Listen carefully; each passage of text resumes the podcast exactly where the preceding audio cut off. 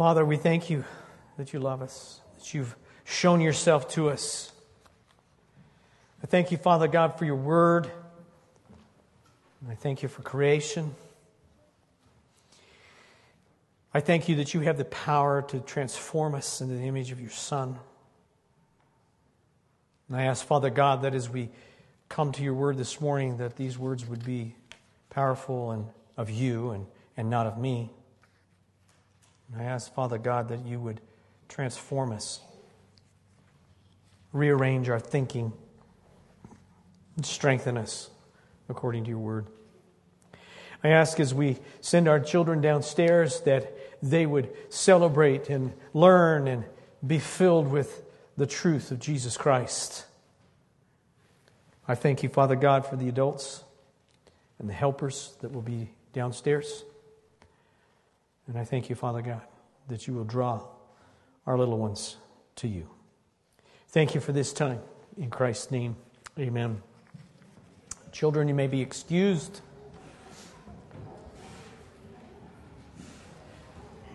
Is she a child? We're returning this morning to uh, Summer Psalms, our series in the book of Psalms. And we're going to be in Psalms 19 today. It's a very special psalm to me. I, I've enjoyed this psalm immensely in my life. Psalms are very important for us. They can become prayers. We can change them into prayers. They, they give us guidance. There's so many things that we benefit in the book of Psalms. This particular psalm helps us to understand revelation. So this, there, there's some real good theology in this, and there's some other just practical teaching in, in this psalm this morning. Because things exist and are complex and highly designed, there must be an intelligent source for all the wonders of the natural world. There has to be something greater than ourselves. There has to be a source, a creator. And we know as believers that the creator is God, the sovereign ruler over all of creation. Now, we also understand that God is spirit and he dwells in the supernatural world. And the only way that we can know God then, as natural creatures, physical creatures, is if, is if he invades our physical world, if he enters our world and reveals himself to us. It's obvious that we benefit greatly from knowing God. But we can only know God to the extent that He reveals Himself to us. In His, in His majesty and in His sovereignty, He created human beings. He created you and I as personal beings. And in that, He, he created us with the ability to communicate. We communicate with one another. And somebody once, I was preaching some of this, and, and somebody said, Yeah, well, dogs communicate with one another. And, and last time I checked, I don't know of any dogs that are writing poetry. So there's a uniqueness to the communication that God created us to have. We are also created in His image. The animals aren't created in His image, angels aren't created in the image. We are. And in that, that creation, so we're like Him in a certain sense, it also is obvious then that if God wants to, He can communicate to us, but He's going to do it in certain ways.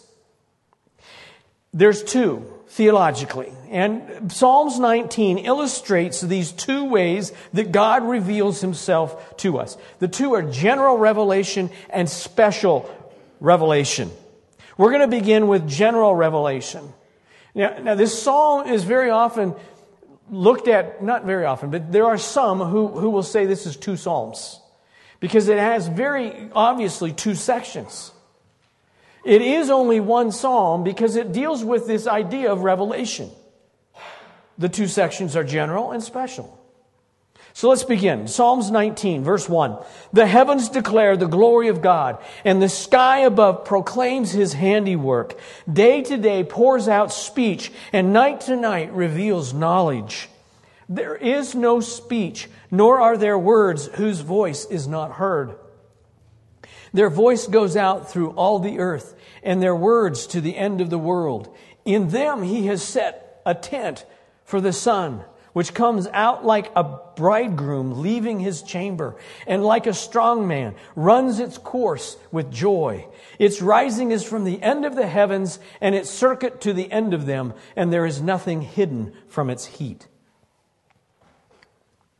In Psalms 19, David begins by focusing on the heavens, looking up to see the, the glory of God. But it's not just, it's not just the heavens, those things that are above us, that declare the glory of God. All of creation speaks of God's glory. Everything that's created speaks of Him. In that passage, pours out speech is from a Hebrew word that means to gush, to gushing, it's gushing or spewing out. I like spewing out.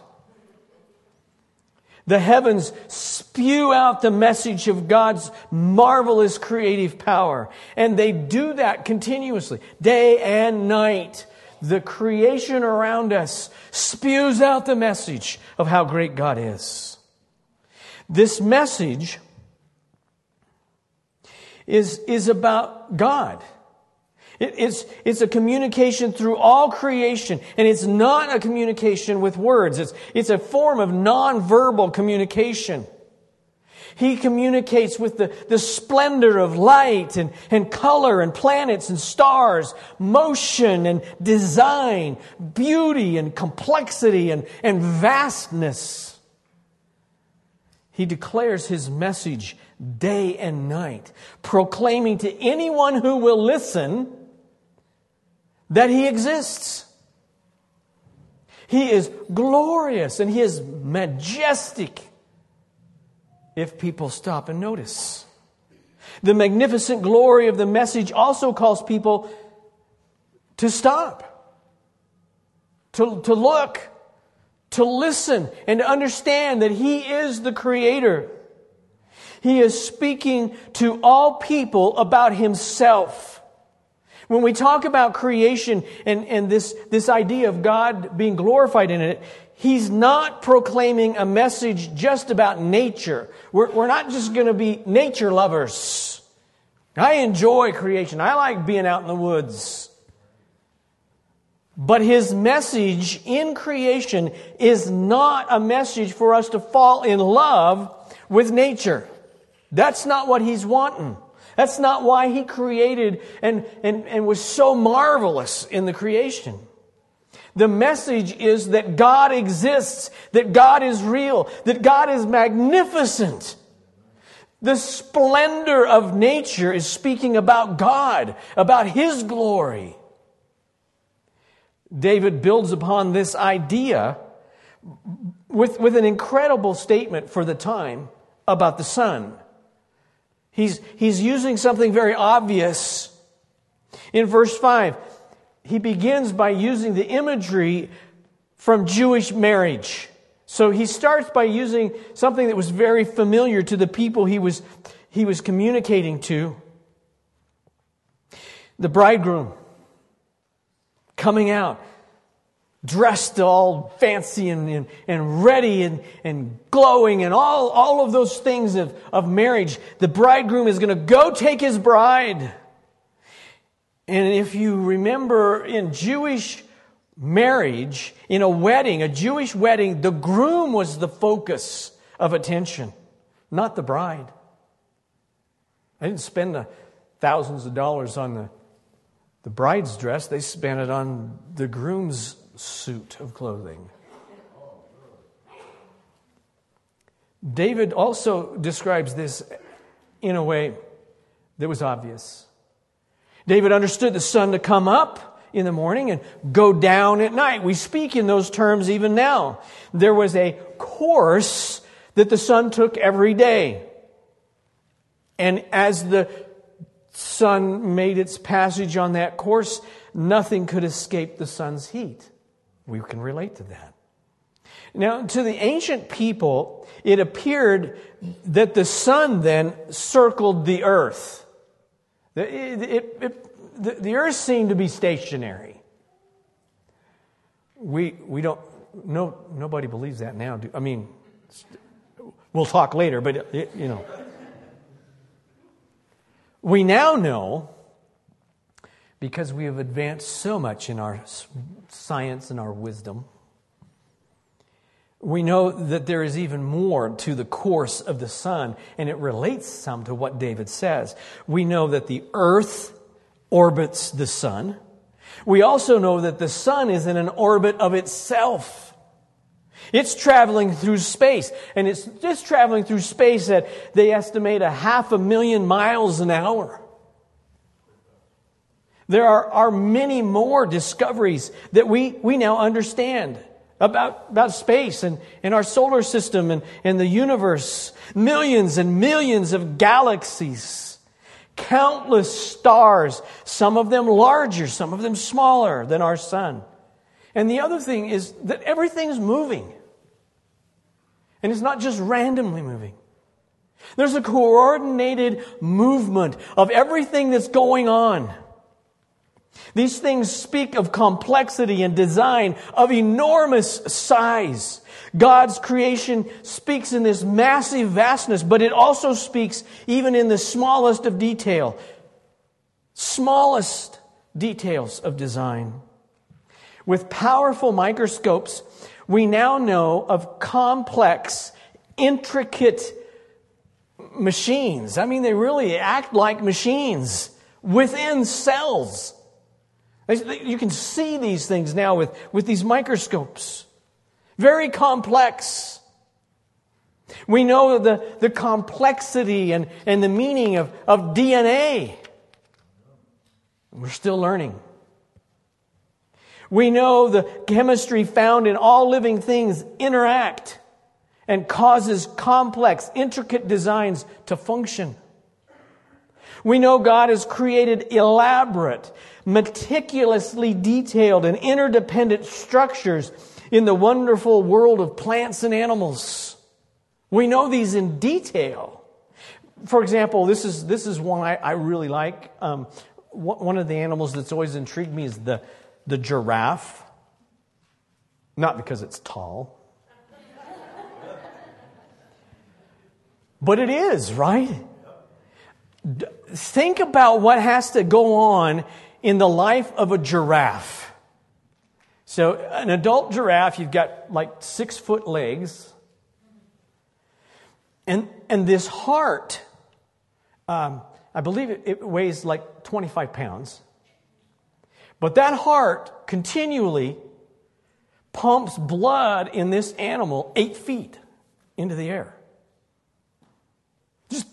That, that alone just, it just boggles the mind. How is it able to do that? It's just constantly working against gravity to lift blood that far. Well, at the same time, you've got those six foot legs, so they're below the heart. So what keeps the blood pressure from just blowing their shins out? God has specifically made detailed parts in, the, in that giraffe to keep them working. The, the legs in, in a giraffe have, have special structure. I, I think of them as uh, like the, the massive animal version of compression socks. They, they, you know, I'm looking at Dean because he's going, they keep the blood vessels from exploding. I mean, there's that, there's that much pressure. You've got a lot of blood pressure that you have to deal with. God dealt with that. Have any of you seen the pictures then of a giraffe drinking water? You know, those crazy legs, and it looks like, man, that shouldn't even work. And they get the legs all splayed out like that, and then the head goes down, and the body's way up here, and the head's down here. So, what, what happens when they're drinking water to keep the brain from exploding? I mean, an instant headache and boom. what, what in the world? Well, we, we know that there are specially designed valves in the neck of a giraffe that keep the blood in control. It keeps it from flowing the wrong direction. That's design. Those legs, that's design. That heart, that's design. Some, something with some intelligence did that. That's God. There are countless examples of complex design that speak loudly of the glory of a creator, a designer, a, a, creator and a designer with infinite wisdom and knowledge and ability. It's all around us. And that creation just spews this message of God's glory. So in these first six verses, David is telling us that God is revealed in what he's created. Paul also speaks of this in Romans chapter 1, verses 20 through 22. He says, For his invisible attributes, namely his eternal power and divine nature, have been clearly perceived ever since the creation of the world in the things that have been made. So they are without excuse. For although they knew God, they did not honor him as God or give thanks to him, but they became futile in their thinking, and their foolish hearts were darkened. Claiming to be wise, they became fools. All of creation reveals God's intelligence, power, beauty, and organization. And in Romans 1:20, Paul tells us that because God's power and nature are clearly perceived, it's all around us. All humans have no excuse in denying who God is. If you look at creation, if a human being looks at creation, there is no excuse for them to say God doesn't exist. And in his existence, he is sovereign. He's the creator. Paul also teaches in this passage in Romans that God's creation demonstrates God's purity and righteousness. The greatness and perfection of God is, is known through creation. But we can only know enough about God to understand that we're not the same as God. If we recognize God in the magnificence of His creation, we realize that He's God and we're not. He's massive and we're rather, we're rather small. We're separated from His majesty. And in this sense, we're separated from Him so, so, we have no relationship.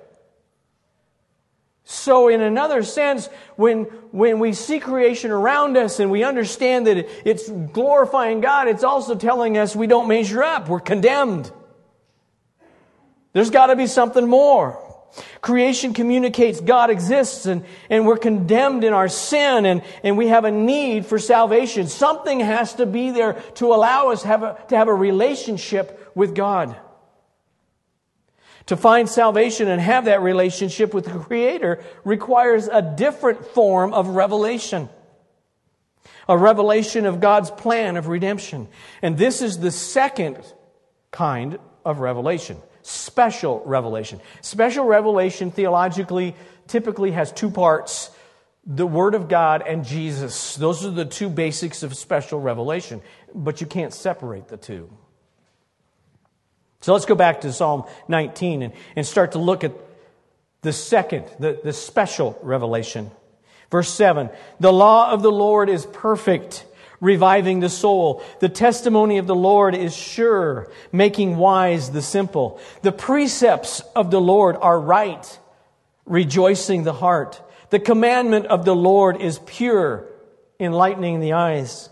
The fear of the Lord is clean, enduring forever. The rules of the Lord are true and righteous altogether. More to be desired are they than gold, even much fine gold, sweeter also than honey and drippings of the honeycomb. Moreover, by them your servant warned.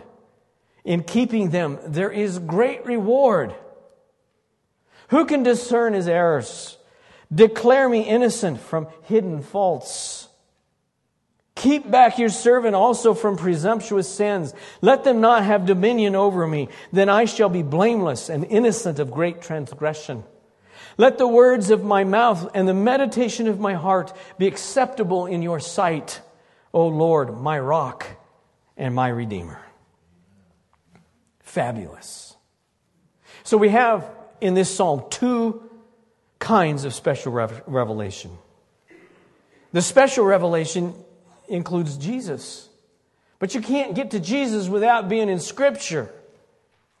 That's the principal way that we understand. The principal way that God speaks to us about anything, the principal way is in Scripture. So if we're going to know Jesus, we're going to have to know Scripture. So in this next part, David is telling us of our need to know the Bible. In this passage, he uses six titles for Scripture. Some of them are obvious, and, and there's a couple that you kind of go, what? what? So here's the six law, testimony, precepts, commandments, fear, and judgments. Along with the six titles for Scripture, he uses the Lord six times as well. Now, here, here's a little Bible lesson, and maybe you've been here, and if this is a repeat, you can snore for a minute. But if not, this is, this is important. I get asked this question a lot because in Psalm 19, in, in most Bibles, usually you're going to find Lord in all capitals.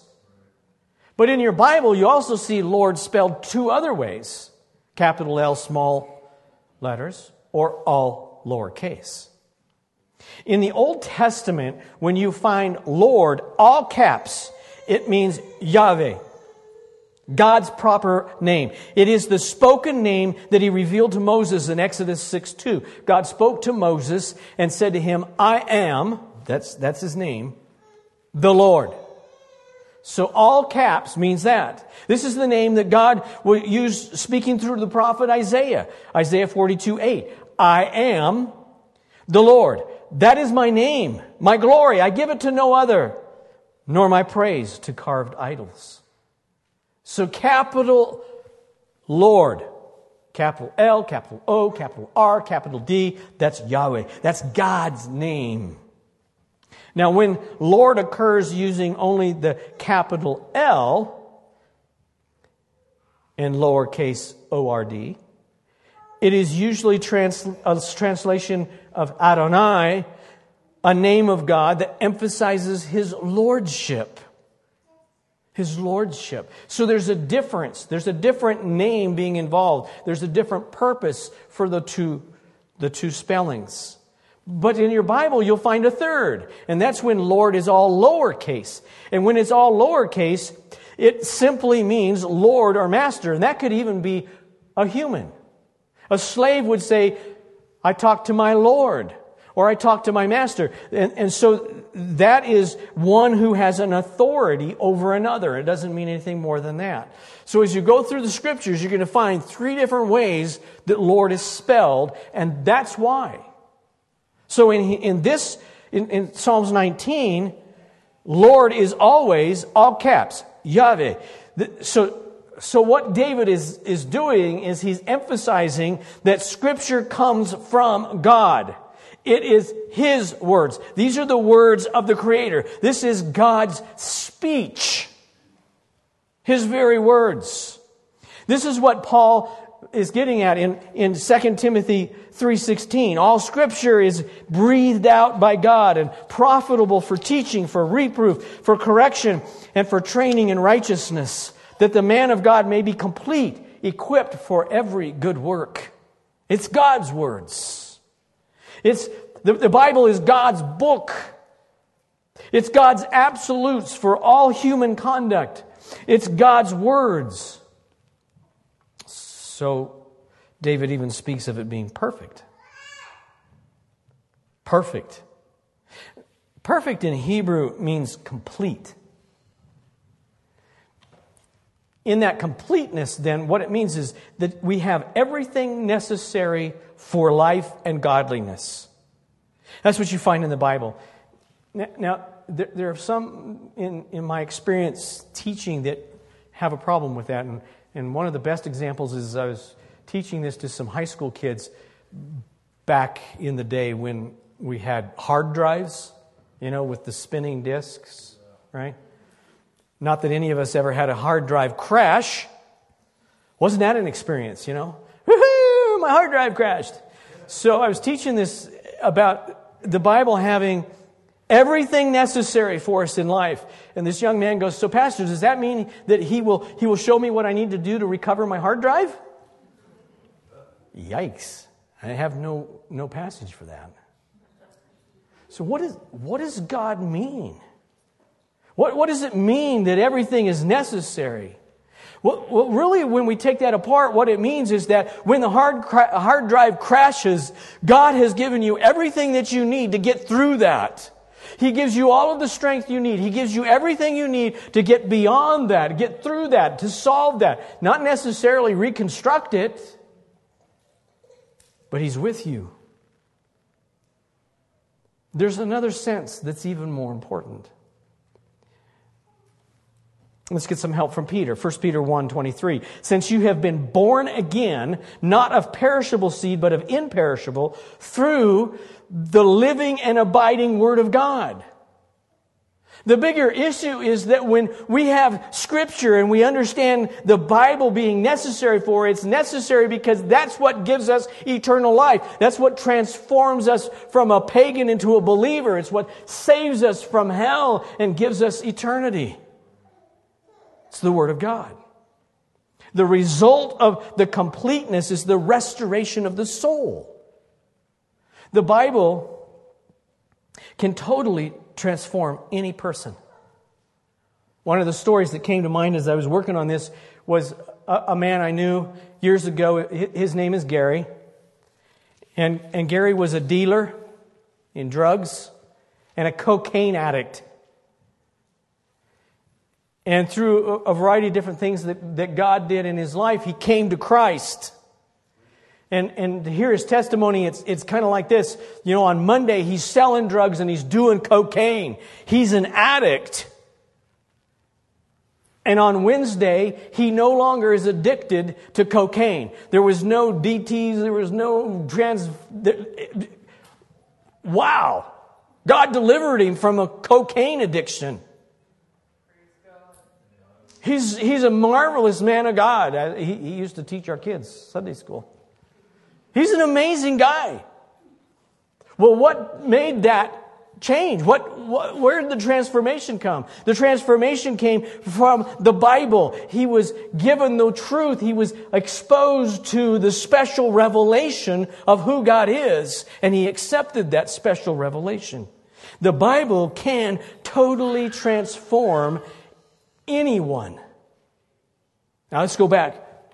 Psalms 19, verse 7. The law of the Lord is perfect, restoring the soul. The testimony of the Lord is sure, making wise the simple. Simple. What does simple mean? In, in the Hebrew, there, simple means an open door, literally.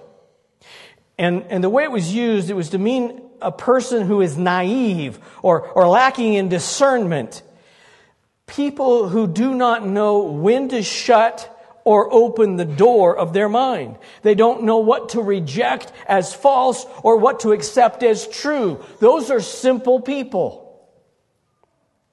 Scripture changes that. Scripture changes this simple person by making a person wise.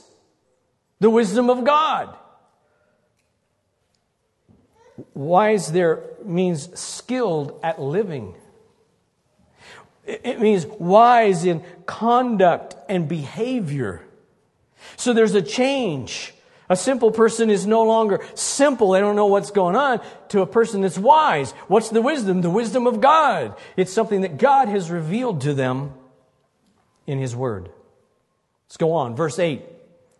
Precepts. Precept means doctrines or principles or, or, or, guidelines. And David says these are right. They're right. Well, they're not just right as opposed to being wrong. That's, that's true. but they're righteous. They're set apart. They're, they're righteous and, and they set a person on a correct or right path. Psalms 119 proclaims it this way. Verse 105 Your word is a lamp unto my feet, a lamp to my feet, and a light to my path. The benefit in verse 8 then of, of having this light and having this path is rejoicing. And as we've seen so often lately in, in the messages that we've had, true joy, being blessed, comes from God's living word and God's presence in our life. Also in, in verse 8, David says the commandment of the Lord. He uses a commandment. And, and the commandment is pure. You, see, what he's getting at is the, the Bible is is not optional. It's not just a collection of optional insights. Scripture's not just a grouping of suggestions from, from God. What God has given us is actually spoken of as commandments. There, that would mean, mean requirements. And David links these requirements, these commandments, to purity. They're, they're pure. That means they're clear. They're, they're not confusing to understand. It's not like our tax code.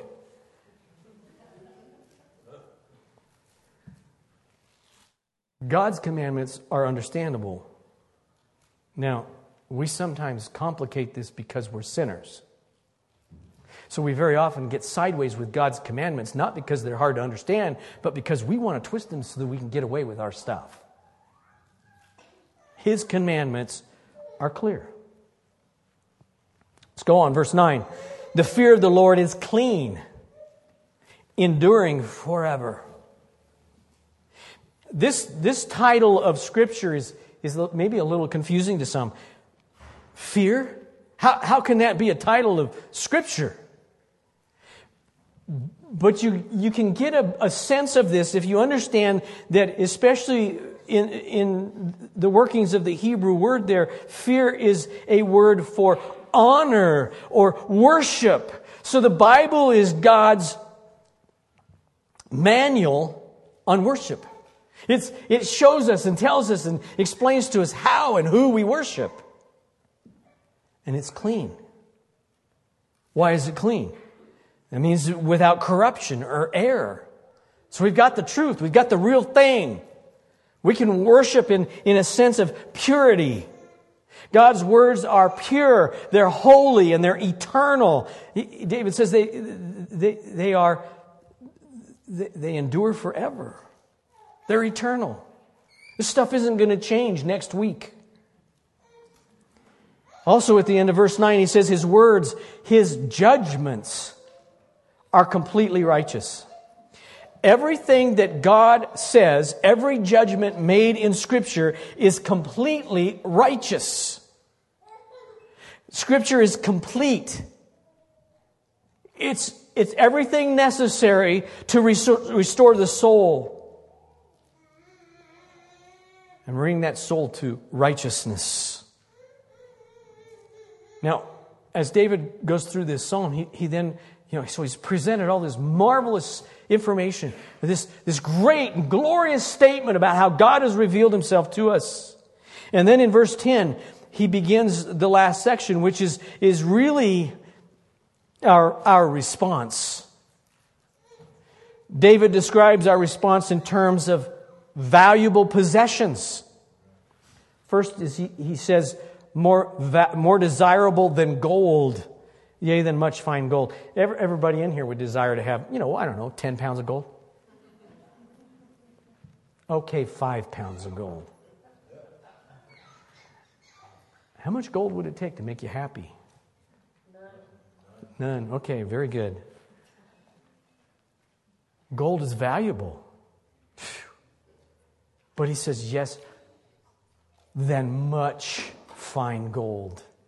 So God's word is, is more valuable than one of the most valuable things that we have.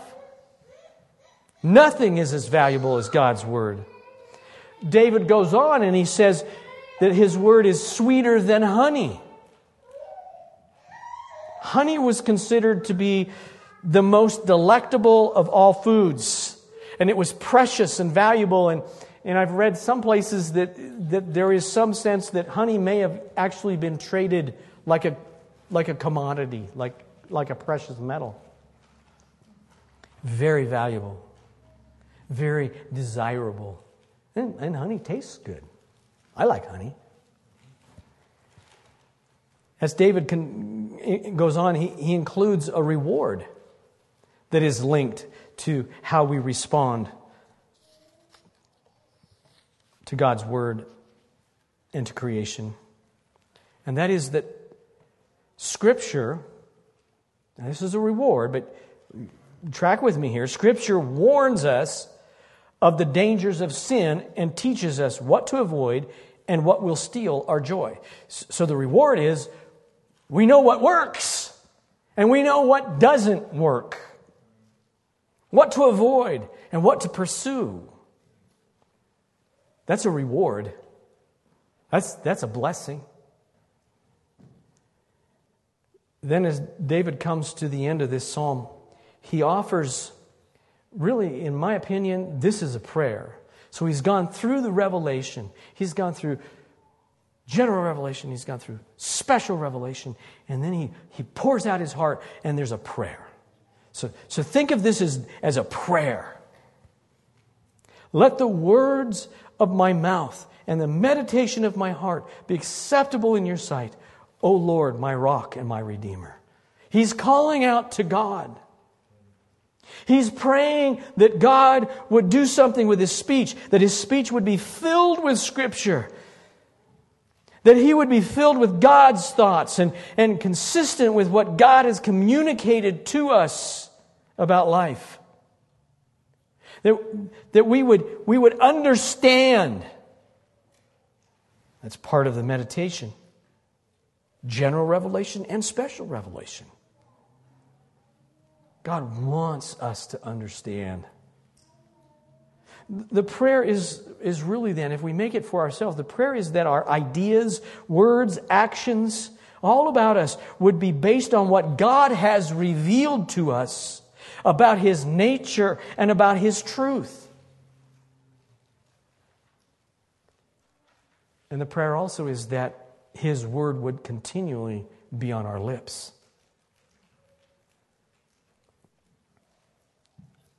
Do we continually look for God? You know, the reality is for all of us, every person struggles with all sorts of problems as they go through life. All of us. And anybody in the room who goes, No, Pastor, I really don't struggle. You sinner. We all struggle. Life Life is filled with problems, and, and sometimes the problems in life just don't seem to make any sense at all. At least they don't to me. I, I think through some of the issues and some of the things that have happened, and I just go, what? That doesn't make any sense. Life can be incredibly difficult.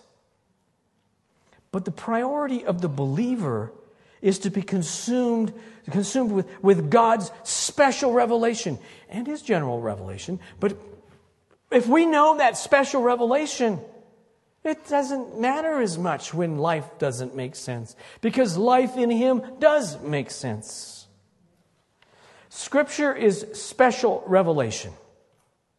So is Jesus. But what we know about Jesus is mostly from, from Scripture.